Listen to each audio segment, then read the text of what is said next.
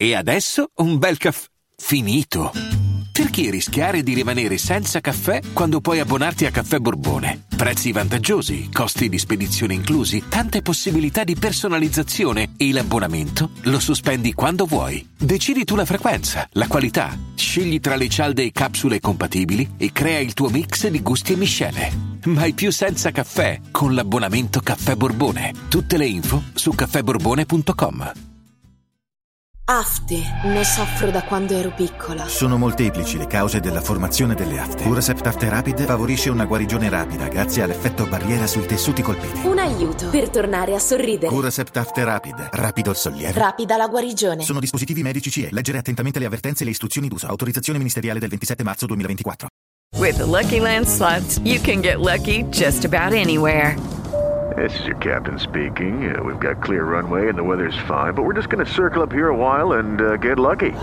No, no, nothing like that. It's just these cash prizes add up quick. So I suggest you sit back, keep your tray table upright, and start getting lucky. Play for free at LuckyLandSlots.com. Are you feeling lucky? No purchase necessary. Void where prohibited by law. 18 plus terms and conditions apply. See website for details. Lucky Land Casino asking people what's the weirdest place you've gotten lucky? Lucky? In line at the deli, I guess? Aha, in my dentist's office. More than once, actually. Do I have to say? Yes, you do. In the car before my kids' PTA meeting. Really? Yes. Excuse me, what's the weirdest place you've gotten lucky? I never win and tell. Well, there you have it. You can get lucky anywhere playing at LuckyLandSlots.com. Play for free right now. Are you feeling lucky? No purchase necessary. Void where prohibited by law. 18 plus. Terms and conditions apply. See website for details. Bentornati. Grazie per l'attesa. Oggi torniamo a parlare di Daniel LaPlante e di come quel ragazzo strano e incompreso sia solo all'inizio del suo percorso di sangue e odio.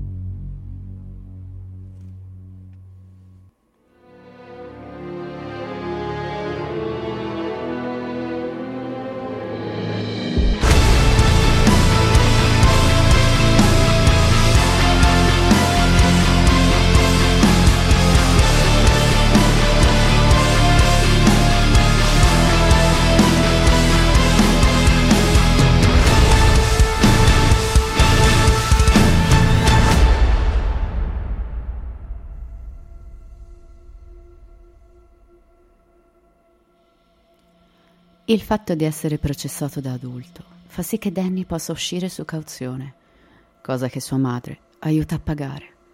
E così il ragazzo è libero di lasciare la prigione minorile.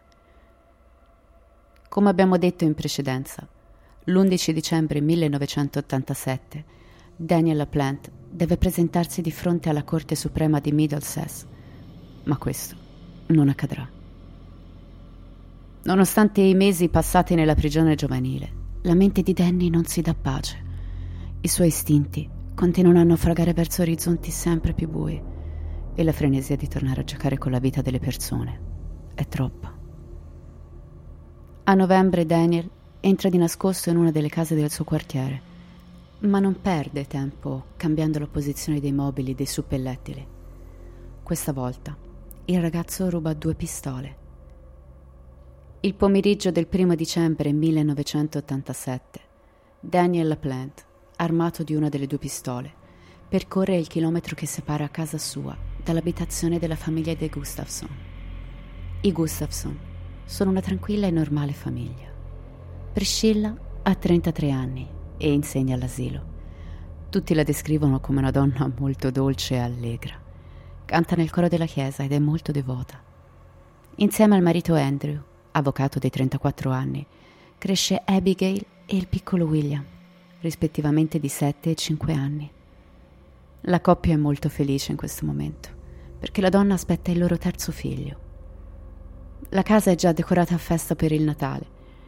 I bambini lo adorano e così ghirlande e un bellissimo albero addobbano il salotto. È pomeriggio. In casa ci sono solo Priscilla e William.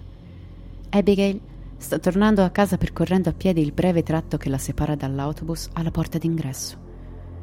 Andrew è al lavoro, ignaro di tutto. Danny irrompe nell'abitazione armato di pistola, terrorizzando Priscilla e il bambino. costringe la donna con la forza a entrare in camera. La getta sul letto, dove la percuote e la stupra. Dopodiché le mette un cuscino sul volto e le spara due volte in faccia. Tutto di fronte al piccolo William, che piange disperato. Danny scende dal letto, si accuccia vicino al bambino che adesso piange più forte. Si mette un dito di fronte alla bocca. Shh.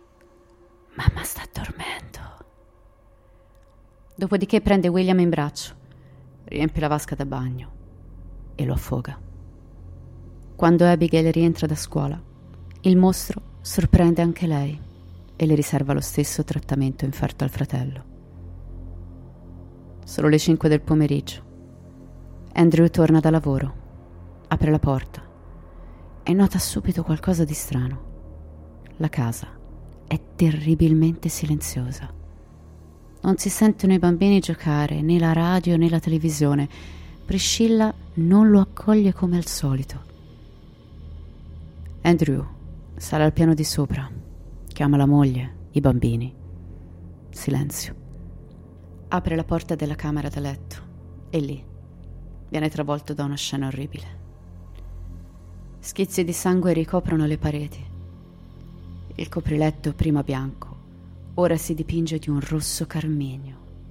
E là, rivolto a faccia in giù, c'è il corpo di sua moglie, con la testa sotto il cuscino. Sconvolto, nauseato, terrorizzato all'idea di cos'altro possa trovare, Andrew fugge da casa e chiama la polizia. Non riuscendo a cercare i bambini da solo, come se già sapesse in cuor suo che non li avrebbe trovati vivi. Infatti, è la polizia a rinvenire due corpicini nella vasca da bagno. Nella camera da letto dove giace morta Priscilla, scoprono i due bossoli della calibro 22 usate per ucciderla, una lattina di birra ancora nuova e tracce di sperma. Scoprono anche alcune impronte di scarpe fuori in giardino, lungo il perimetro delle mura. La città è senza parole. Non si riesce a comprendere chi potrebbe mai macchiarsi di un diritto tanto atroce. I detective stilano una lista di possibili sospettati e dati precedenti, anche Daniel LaPlante entra tra quei nomi. Inoltre alcuni oggetti sono stati rubati da casa dei Gustafson, tra cui il dispositivo per la TV via cavo e un telefono cordless. Daniel è famoso per essere un ladruncolo e poi vive a solo un chilometro da dove è stato compiuto il massacro. Il 2 dicembre i detective prelevano Daniel dalla libreria pubblica e lo interrogano. Danny dichiara di non saperne niente. È stato a casa a guardare la tv per la maggior parte del giorno e poi è andata alla festa di compleanno della sua nipotina di sei anni. Ancora, non sembrano esserci indizi che possano collegare il ragazzo agli omicidi. Lo stesso giorno, più tardi, la polizia va a casa di LaPlante per interrogare di nuovo Danny, che come li vede arrivare, fugge nel bosco, dando il chiaro segnale di nascondere qualcosa. I detective controllano la casa e trovano diversi oggetti incriminanti. La polizia nel frattempo setaccia il bosco che separa la casa dei LaPlante da quella dei Gustafson e rinvengono una maglietta appartenente a Danny e un paio di guanti bagnati, forse usati per affogare bambini. Parte la caccia all'uomo. I cittadini vengono informati. Si solleva l'elicottero della polizia. Viene coinvolta l'unità K9 e più di 50 agenti delle vicine città. Danny non è abile nella fuga quanto lo è nel nascondersi nelle case d'altri. Infatti, rapisce una donna, minacciandola con una pistola, costringendola a guidare in giro per la città, mentre lui si nasconde nel retro del Volkswagen van della giovane. Fortunatamente, in un momento di distrazione, la donna riesce a fuggire e chiamare la polizia, descrivendo l'accaduto e fornendo colore e targa del veicolo. Ora Danny è solo, solo, a bordo di un van. Grazie all'aiuto di molteplici segnalazioni dei cittadini, il giorno seguente alle 6.30 del pomeriggio, gli agenti trovano Danny nascosto in una discarica a Ayer, più o meno 20 km a sud di Townsend. Daniel viene arrestato senza complicazioni.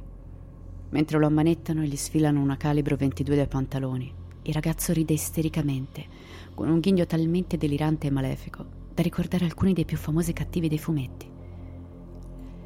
Viene accusato di triplice omicidio e un carico di numerosi altri reati, ovviamente tenendo ancora conto delle precedenti accuse riguardanti il caso Andrews. Il processo alla planta inizia nell'ottobre del 1988. Daniel, che ora ha 18 anni, si dichiara innocente. A seguito di una valutazione psichiatrica, viene dichiarato in grado di poter sostenere il processo. L'accusa chiama più di 50 testimoni, la maggior parte parenti di Danny. L'avvocato della difesa non ha molto in mano per proteggere Danny, che passa il tempo a fissare i testimoni, sorridendo beffardamente. In seguito, lo stesso legale del giovane dichiarerà di aver avuto i brividi stando accanto a lui. In un disperato tentativo di vincere la causa, l'avvocato di LaPlante parla della terribile infanzia di Danny e di come le ripetute violenze sessuali e psicologiche abbiano impattato sulla sua sanità mentale. La giuria si ritira per deliberare e dopo cinque ore, un tempo estremamente breve, riconosce Daniel LaPlante colpevole di tutti i reati. Il giudice lo condanna a tre ergastoli da scontare consecutivamente. Al momento, Daniel è rinchiuso nel carcere di Norfolk, in Massachusetts. Nel 2017 Daniel si ripresenta in tribunale per cercare uno sconto di pena. Chiede scusa a Andrew Gustafson, ma lo sguardo sul suo volto e la sua voce monotonica fanno trasparire il suo totale distacco da ciò che ha commesso e così non ottiene ciò che desidera. Nel 1989 Andrew Gustafson si è risposato con una donna di nome Carol, anche lei vedova. Hanno avuto due figli, Andrew ha abbandonato lo studio dove esercitava ed è diventato un avvocato per la difesa dei bambini. Nel maggio del 2014, all'età di 60 anni, è morto di cancro. Così si conclude il nostro caso. L'incubo terrificante che unisce follia, morte e abbandono. Un treno di violenza iniziato con la nascita di Daniel LaPlante e che purtroppo si è schiantato su vite innocenti. E voi, cosa ne pensate?